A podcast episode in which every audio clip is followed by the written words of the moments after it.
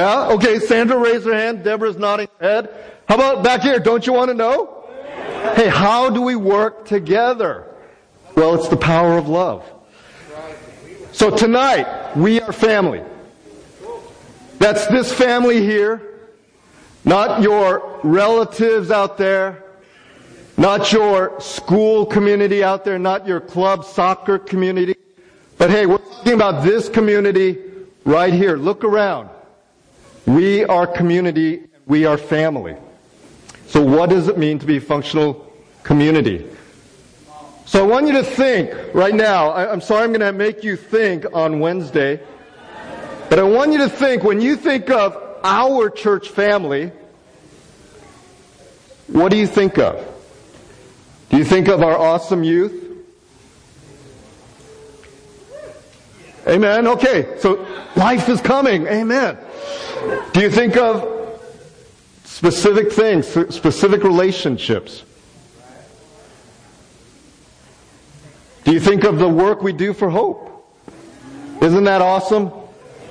Amber does amazing things just creating these, these uh, murals, and we get to help our community out there. But that's our church family, right? Do you think of the families? You think of the youth? I love our outdoor services. And I also like that we play sports. Amen? Amen. We're a well-rounded church.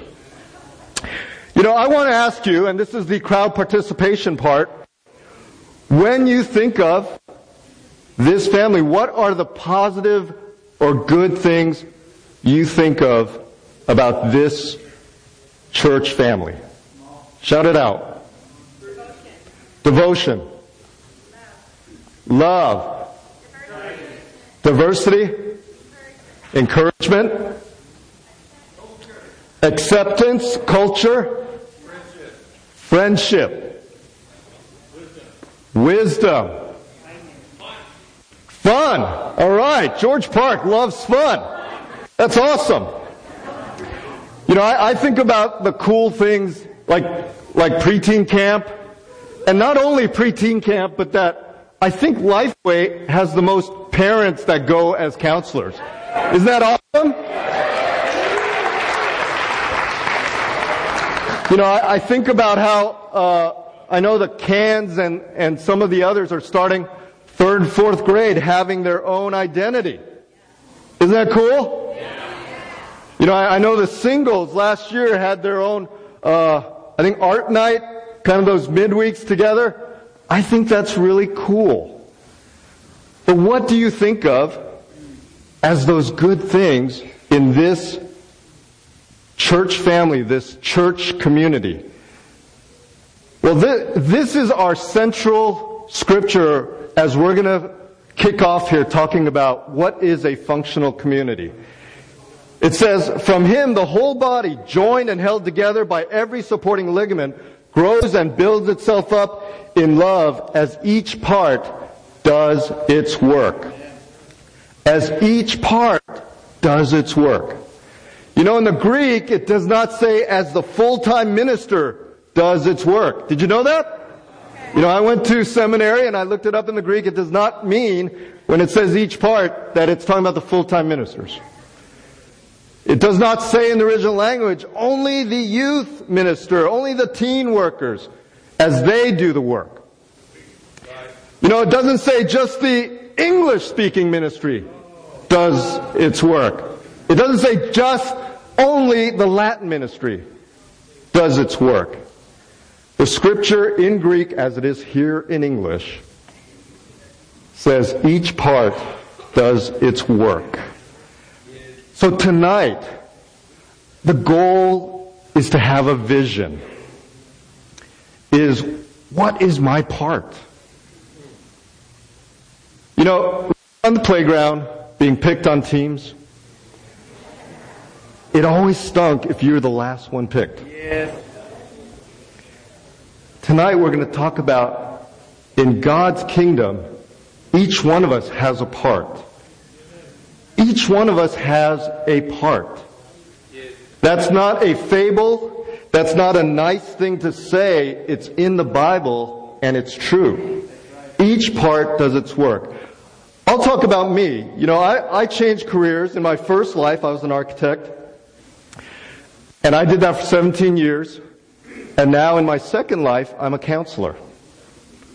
I'm a married. Eh, oh, okay, amen. That's the president of my fan club. And, um, but you know, I love the vocation that I have now of doing the work that God's called me to, which is counseling. You know, I, I work with a four and a half year old girl. I work with an eight year old girl. They both suffer from anxiety. I work with singles. I work with marrieds. I love what I do. And I believe God has gifted me that opportunity. But I also believe God wants me to use that gift, that calling, to help give back to his church community. I believe that's the part God wants me to do. But it's not just me, it's each one of us. So the goal tonight is to gain a vision. What is it that's my part in helping this awesome community by doing my part? So, if you're like me, I feel like I'm already doing a lot. Okay, that was a silence of, I don't want to say that, but it's true. I know that because I'm a therapist. And so, you are doing a lot. I feel like I'm doing a lot. You know, last night, you know, I was so tired. Oh no, it was Monday night. Okay, now I can't remember the days of the week. But I, I remember finishing up a counseling appointment at um, 8.30 in the evening. I remember I was shaking because I was so tired. You know? And I went to In-N-Out Burger and got me a double-double animal style. Amen. I'm glad In-N-Out is in my community. But, you know, it's exciting to think God has a part for me. But at the same time, because I know I feel busy, I feel stretched, I also feel a little scared. My part? Yikes! And if you're really honest, you probably feel a little bit scared too. And that's okay, because that would be normal. That means you're living, breathing, and have a pulse. So we're going to talk about it tonight. These are additional scriptures that I, I think speak highly of how God feels about our community. But that its parts should have equal concern for each other. That each part should be devoted to one another out of brotherly love, and that we should honor one another above ourselves. And we honor ourselves pretty good, don't we? But God says honor one another above ourselves.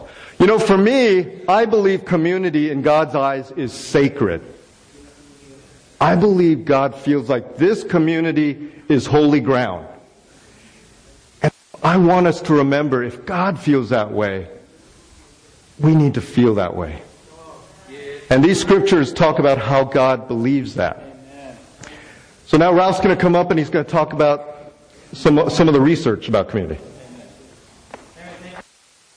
Together. Amen. Uh, you know, I uh, became a Christian in 1990 in the UCLA campus ministry. And uh, when I first came uh, to church, uh, the church was about 300 uh, members. the church was growing very, very rapidly. we were at the Wiltern Theater at some time. After that, we were at the Shrine Auditorium. After that, we didn't fit in the shrine. We kind of started spreading out all around Los Angeles. Uh, but I remember that the church was uh, very vibrant. It was very, very diverse. I remember it was very, very young. Uh, as a matter of fact, there was a time in the LA church, and, and uh, I'm sure the numbers are not exactly correct, but about half of the church, about 2,000 members, were campus students. And so, and the rest of the people were either younger singles or younger marrieds. And so when we look at, uh, we saw couples that were 35 years old, we thought they were the elders in the church, you know. Uh, when someone had children, we thought, hey, you know, wow, you know, these are the, you know, these are the veterans, you know. And even spiritually, when someone had been a Christian for six months, it was like, wow, these are the old Christians, you know. And uh, it's so awesome that you've remained faithful for six months. I mean, I, I've only been faithful for two weeks. And so, you know, but in spite of the makeup of the church and, and the diversity and the incredible growth, there was an incredible sense of community. There's a great sense of community. And uh, the scripture that I wanted to read here is in Hebrews chapter 10 and uh, verse 23 it says, Let us hold unswervingly to the hope we profess. For he who promised is faithful. And let us consider how we may spur one another on towards love and good deeds not giving up meeting together, as some are in the habit of doing, but encouraging one another. And all the more as you see the day approaching. And, uh, you know, looking at the church now, this is now uh, fast forward 25 years. Uh, we're a whole different church makeup. Uh, but we still need to be the same community. Amen? We have a lot more families. We have a lot more families with children. We have a lot you know, percentage wise, we're much more of a family uh, type of ministry, and uh, we need to kind of make sure that we reach down and get all the young people to come and also become Christians in this day and age as well. Amen. But you know, for us to become that community uh, and to be that community, it, it really has to be a culture change within in all of us. And that's what Larry is talking about right here. And so when we uh, uh, uh, were able to participate in Good Enough Parenting last year as a church, we really felt like this is a great vehicle for us to learn how in this new age, this new era, with this new makeup uh, demographically of our church, we can be that powerful community that could really reach down and reach out and have an impact. And I think if we are that community, then we're going to be a light to the world. Amen. And that's what we're doing. You ask, well, why are we doing this every single week for four weeks in October? Because we need a culture change. And a culture change is not going to happen just, you know, hey, this is a great idea. Hope we do it. You know, we, we really want to hammer this down. We really want to follow up. We really want to make sure that it gets down to everybody. Why is the campus, the singles, everybody here? Because all of us need to be part of this community for the glory of God. Amen? So there was some research that was done back in the 80s, and uh, some of us remember the 80s. Uh, uh, you know, some good stuff, Huey Lewis and the News, as Larry was talking about. But there's a study that was uh, uh, done in 1982. Uh, the book was written in 1987 about Catholic schools in comparison to public schools. And at that time, what they, what they found was the Catholic schools in the 80, 80s outperformed public schools in several areas. there were students were more likely to graduate. They were more likely to enroll in college, uh, also more likely to continue their college career after enrolling. And uh, when they were kind of looking in and trying to figure out, you know, why is that? Why is it that this is happening, not happening in public schools, yet happening in these Catholic schools? Apart from the fact that is it because of the teachers? Is it because, you know, they're paying and so they're getting better education? And what they found out that there was something that was very significantly different that you found in these communities uh, in private schools at that time in comparison to public schools. And that this, the communities were functional communities. And they found that there really, there are two types of communities that you find. Uh, one of those is a value-based community. And that's where uh, people come to that community because they appreciate uh, the values of that community, but don't necessarily want to participate in it. You know, they, they, they believe in it. They, hey, this is, this is good stuff. I believe in it. It's good stuff, but they don't necessarily want to participate. You love what it stands for, but you're not really part of it. So that's a, ba- a value-based community, as you see up there. People brought together by the same values. And so, you know, what are some examples of some value-based communities, if you can think about that? What are some examples of that? Value-based communities. Okay, so maybe where you go to school. Right? You say, hey, you know, I want my kids to go to this certain school, and, and, and you sort of kind of gear yourself and get in a community that is going to be better for the education of your kids. Yeah. Okay, maybe like a Girl Scouts, right? They have values that you're like, I really love what they stand for. They sell cookies. I want my daughter to sell cookies. That's a great value. Well, I'm sure they do more stuff than that, right?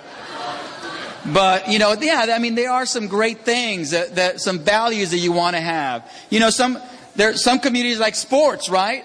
You want your kids to learn a, a sense of camaraderie and team, uh, being part of a team. What are some other uh, value based communities?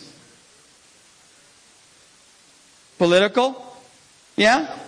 Yeah, maybe so. You know, hey, I'm, I'm, you know, uh, part of this political party, that political party, because they, they believe what I believe. They stand for what I stand for, and it's you're you, you're part of that because of that. A big one is which one? Churches, right? A church is a value-based community, isn't it? Yes. We are a value-based community. Yes or no? Yes. And we are here because we assume that all of us stand for the same values. And before we talk about functional community, because value-based community is part of functional community. But the question for us is, do we stand for the same values? You know, because I think if we're going to move on to be a functional community, we need to start from the, from the base of, hey, all of us here believe the same thing. All of us here have the same conviction. All of us here have the same expectation. And I, I think we have some ways to go right there, don't you think? We got some ways to go, and that's why we're really working on this, on, on being a church that, that has that strong value base, but goes beyond that to the second type of community, which is this, a functional community. And a functional community is where people are brought together by the same values and also people that are functioning as a community, looking out for each other. So it's not just, hey, you know what? I'm, I'm coming to church. I like it. I like the preacher. I like the minister. I like the building. You know, why, I, I love, why am I in, in, in uh, you know, why do I meet in Glendale? Because it's such a pretty building. You know, or I love to hear Reese preach. And, and, or I, you know, I love this or that, or I love the music, or, or these are all good things. They're not bad things. But does it go beyond that? To where now we're just coming and, and, and being present, but we're actually being active in that community. That we're looking out for each other. And the more we can have more of us looking out for each other, the more powerful our community is going to be. And Larry's going to talk a little bit more about that in a little bit. But you know, I, you know, I think about me as a Christian. It's in us as disciples. It's inside of you that you cannot just be a spectator in God's church or in any community. You can't just be a spectator. You can't just be, you know, just come and sit and enjoy it and go.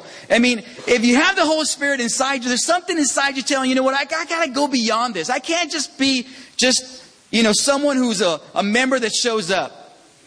I need to go beyond that. And anything that you do, you feel that Spirit urging you. You know, uh, one of the things that my wife and I have done since our kids entered in school, really because for a couple of reasons. One is because we're disciples, we want to reach out to people.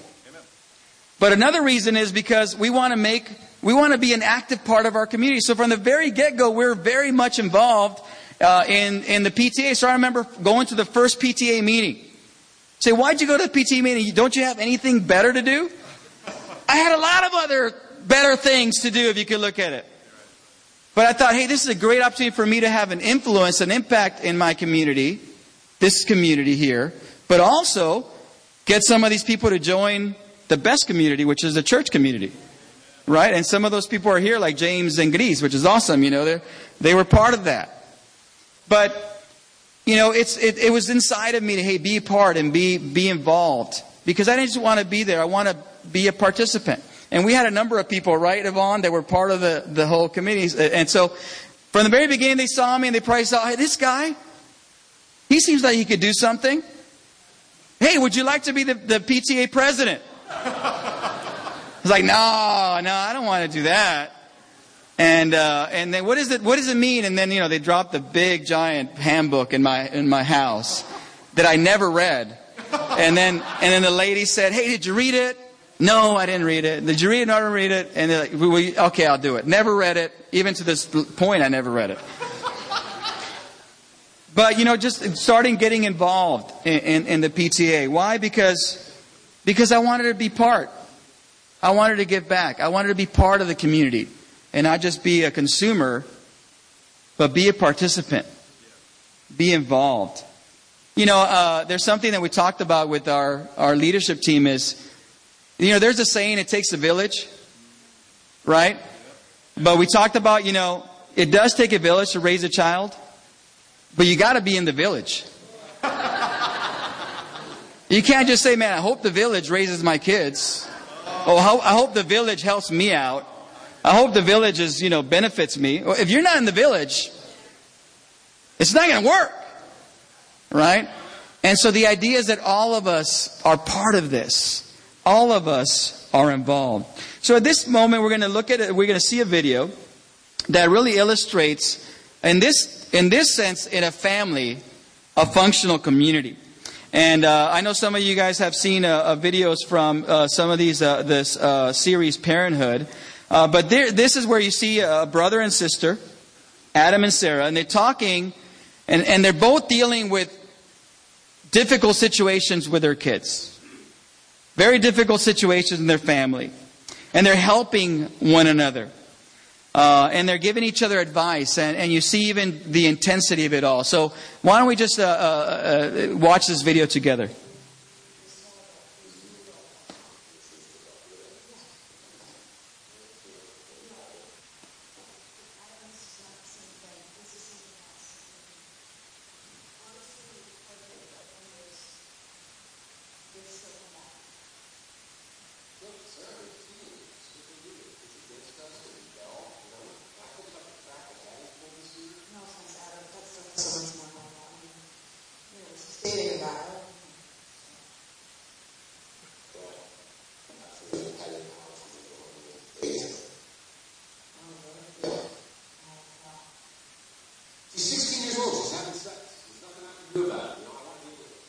talk to her about it.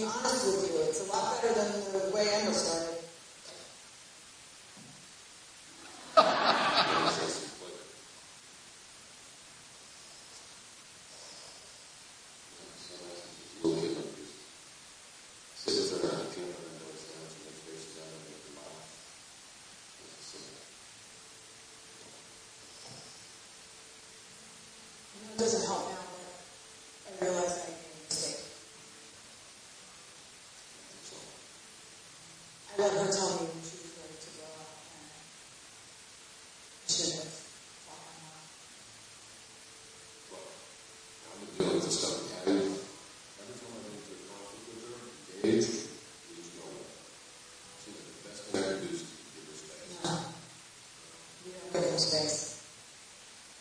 Just when they tell you they're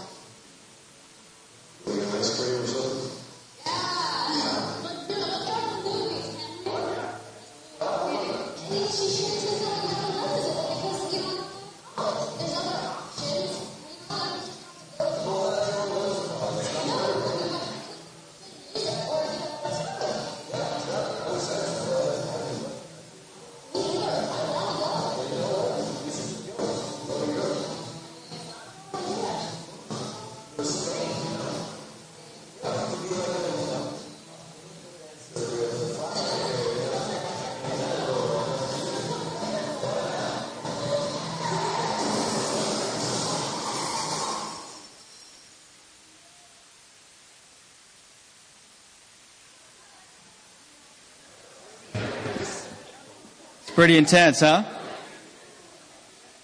You know, with, when you think about it, obviously, this is a family dealing with some intense situations. But you know, no matter what ministry we're in, whether it's campus, singles, marrieds, teens, we deal with some intense stuff. And the question is, are we going to love each other enough to push through? Are we going to love each other enough to be a community for each other? Are we going to love each other beyond the pushing each other away? And I think that's where God is really calling us to be in a community is really love each other deeply from the heart, like the Bible says.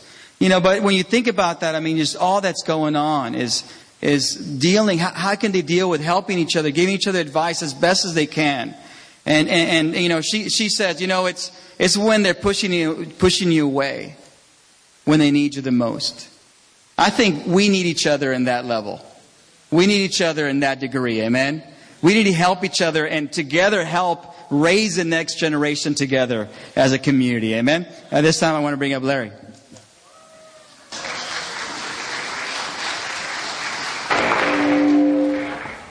Me again. Okay. So, here we go. So we're going to talk now about the power of community. So we explained the different, two different communities, but now we're going to talk about the power of community. Peter Block writes about community, and this is how he defines community. A place where we belong. And it's the opposite of thinking that wherever I am, I would rather be somewhere else. Or that I am still forever wandering, looking for that place where I belong. So the first quality of community is a sense of belonging. You know, sometimes we can show up even in this community and say, I'd rather be somewhere else. And if that's the case, that means, you know, you're being honest. But maybe it also means, hey, I don't know that where I belong in this community. But that is one of the defining characteristics of community. The other is, it is also a place where we have an emotional ownership and fostering among all of the community's citizens a sense of ownership and accountability. So it says here that the second quality of a community is emotional ownership. Amen. You know, that, that if it's my community, I take ownership of it. That's what I was alluding to as far as, hey, I, I just want to do my part. You know, teaching good enough parenting along with the Steffens. I just want to do my part because this is my community and I want to take ownership of it. You know, ownership is, you know, the, if, if you own it, then you are a co-creator in it. You are one of the active members in it. You know, it's the idea that whatever I consider mine, I will build it and I will nurture it. That we would care about the community. A lot of what um, uh, Raphael was talking about. And in, in that key aspect, what it says then is we want to foster that sense of ownership among each other. And this is where I want to uh, really share too. I feel like, you know, with teaching the good enough parenting, I wanted to, but I wasn't sure if that was okay, to be very honest. And uh, I appreciate uh, the encouragement actually of Mary Kay Nealon. She was like, if you're learning this, if you're a counselor, we need to hear this. You know, she felt ownership. She wanted to help me take ownership. And that's that sense of accountability. Hey, you're an active member. Give us what you can and donate in that way. You know, accountability is not a four letter word. It's what we need sometimes. We need to be held accountable. We actually want it. You know, when I parent or talk to parents, I help them remind them our kids want that accountability. They want structure. They want help. And that's what we need to be for each other. Another interesting study.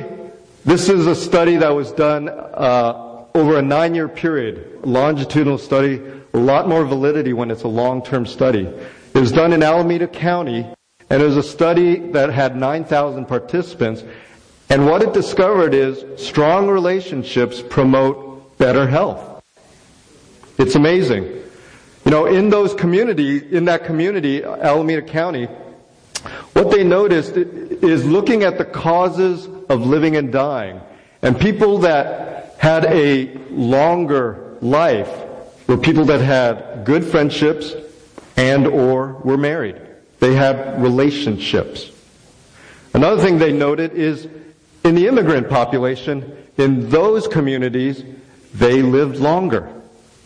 And if you think about it, that makes sense, right? When you come to a foreign land, you are going to stick together. And that's what community is. And it promotes longer life. You know, the, the sort of social relationships that they discovered were you were married, you had good friends, you were a part of a church, or you were part of small groups that actively met together. And they said if, if you had all four of those characteristics, you actually lived longer in that study. Pretty amazing, right? Who would have known? Well, there's research. That's how we do know. Okay, let's talk about us as a church. Ralph alluded to it, but I want to talk about our growth as a church and how we've reached this point, okay? So this is our church, and then it grows. And then some more, and we have more specialized ministries, right? And then we grow a little bit more, and we have kids. And this is that scripture in 1 Corinthians, one body, many parts. And this is putting it into practice. When the church was growing, we started defining these very focused ministries because even though it's one body, it's made up of many parts and we want to strengthen each part. Amen? So what happens? We keep growing. So we have not just the youth ministry, we have all stars, preteens. Not just marrieds with kids, we have, we, we do have single parents. They're not just singles, but then we have millennials. And we start trying to meet these needs, right? And what happens is that growth now starts making it feel like it's not one body with many parts, it's many bodies with many parts. Right? And this is a term that I read through about this is it's sort of like the atomization of the church. That church just breaks up into these little, little atom, atom parts. And all of a sudden you start losing the sense of community. I don't know, you know, I don't know anybody in, in that singles ministry because I'm in campus. I don't know anybody in the marriage ministry because I'm in singles. However you want to put it. We become disconnected from the church community.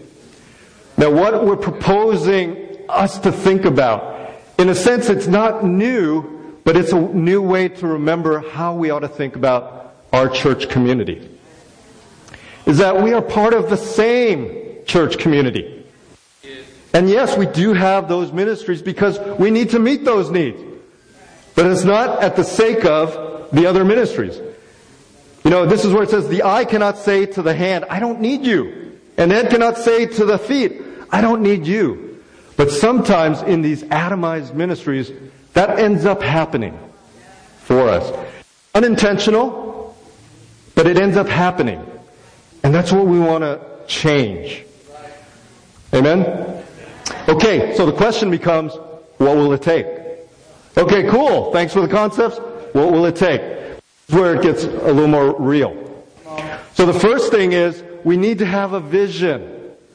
What's the Bible say? Where there's no revelation, where there's no vision, guess what? The people cast off restraint. The people perish. And I believe we've sensed that. A loss of spirit. You know, cast, uh, I'm just going to do my own thing. I'm going to look out for my family. I don't need the eye. We need to have a vision. We need to take ownership. This is our sacred community. Ours, mine, and yours. Night and day we pray most earnestly that we may see you again and supply what is lacking in your faith. This is the responsibility of being an owner. We need to supply what's lacking in one another's faith. You know, if we, if one mourns, we mourn them. Right? 1 Corinthians 12 again. If we are, are weak, we need help. If we are strong, we need to go and encourage. Amen? Finally, we need to be willing to grow. We need to be willing to grow. Not just change, but grow. This is a book I'm reading and I love this quote. Sustainable spiritual growth happens when I actually want to do what I ought to do. Do you know the difference? Do you feel the difference? I know you do, because I do. There are times I show up and it's like, hallelujah, I know I should show up. But we need to sustain growth in our spiritual maturity by changing our hearts and wanting wanting to do the right thing. Does that make sense? So, you know, here, here's, the, here's the challenge is you may have doubts. You may feel cynical. That's another word for in the Greek, faithless. Actually, it's not in the Greek. I just sort of threw that out there, but I think you know what I mean. You may be cynical. Oh, I've heard this. I've read this Bible. Right. But sustainable spiritual growth is when I want to do what I ought to do. We're at a point in our church where we've never been as old as we are. Right? Oh, thank you, Tom. But we've never been here before. So the issue is not, do I show up? Do I read my Bible? That is not the issue any of us have. Honestly. It's do I want to show up? Is do I want to read my Bible? Do I want to love God? Do I want to help people in this church be stronger? Because I know when they're weak. You know, you might feel doubts you might feel fears. You might feel unbelief. And I'm here to tell you it's okay. It is okay. But are we willing to be a functional community? You know, because we may have fears, we may have doubts, we may be faithless, we might feel like we can't do this because we've never been here before. And you, you might have something there, but if you take a step of faith, if you are willing, if you would be brave enough to be a disciple of Jesus in your heart, you can overcome. I can overcome. Because when I'm down, I hope somebody picks me up. When you're overwhelmed, I hope I can be there to help you say it's going to be okay. And it reminds me, and we're going to finish with this, it reminds me of Toy Story. Woody and Buzz. See, if we believe, then guess what? The sky's the limit, or, as Buzz says, to infinity and beyond.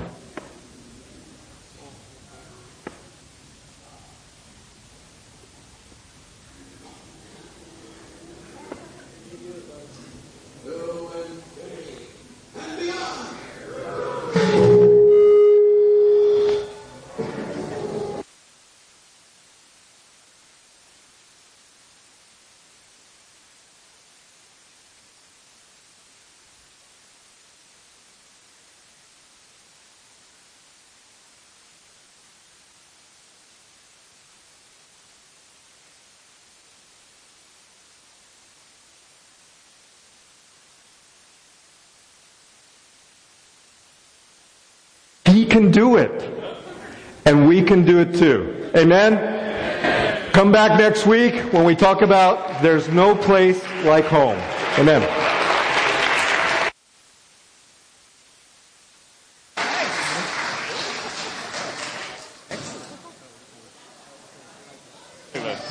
You can. Great job too. The sharing makes all the difference. Makes all the difference. It- it. Kind of personalizing it. Yep. And we do have to work on the sound. Your sound sounded very, In the cave. yeah, I mean, you might be better off with be better this. off. Okay. Or, or uh, Alex has another uh, earpiece that might be better. Okay. A plus. Oh, wait. Good, huh? A Thank you, plus. brother. Great. Loved it. So, Love it's a it. good start. Love Good it. start. That went quick, huh? That went fast. Yeah. Good. That's better that way. Better that way. Thanks, Mary Kay. You're a you're a catalyst.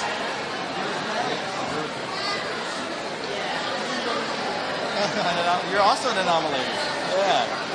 You're also yeah. Both. it's gonna be awesome. Eh, Rafael, ¿cómo estuvo? Una preguntita. ¿Ya no haces campamentos de padre hijo tú? ¿Mande? ¿No haces campamentos de padre hijo ya? No, no hemos organizado. No, este, pero es algo que pueden organizar los padres. Que- Siempre ha sido organizado por padres. Ya, yo usualmente lo he hecho, pero este año está un poquito ocupado. Ya. Y bueno, dije, voy a preguntarle, tal vez tienes algún plan. Porque quería ir este año, no hemos ido. Sí, no, no, no tenemos algo. Pues obviamente ya, ya está muy frío, ya ahora ya se cambia. Bueno, Usualmente ha si sido en el verano. Siempre lo hacíamos en junio. yeah. Thanks, man. Okay, brother. I'll do it. The other, uh, the other mic. What do you think? The, the one, the San Gabriel one. Is that thing? Does not sound great. Yeah, yeah, so we don't have to switch it again. Yeah, the cheap, you know, bigger. He says. So they got to put it up though. I can't hear it. Yeah, I know. Hey, Joe.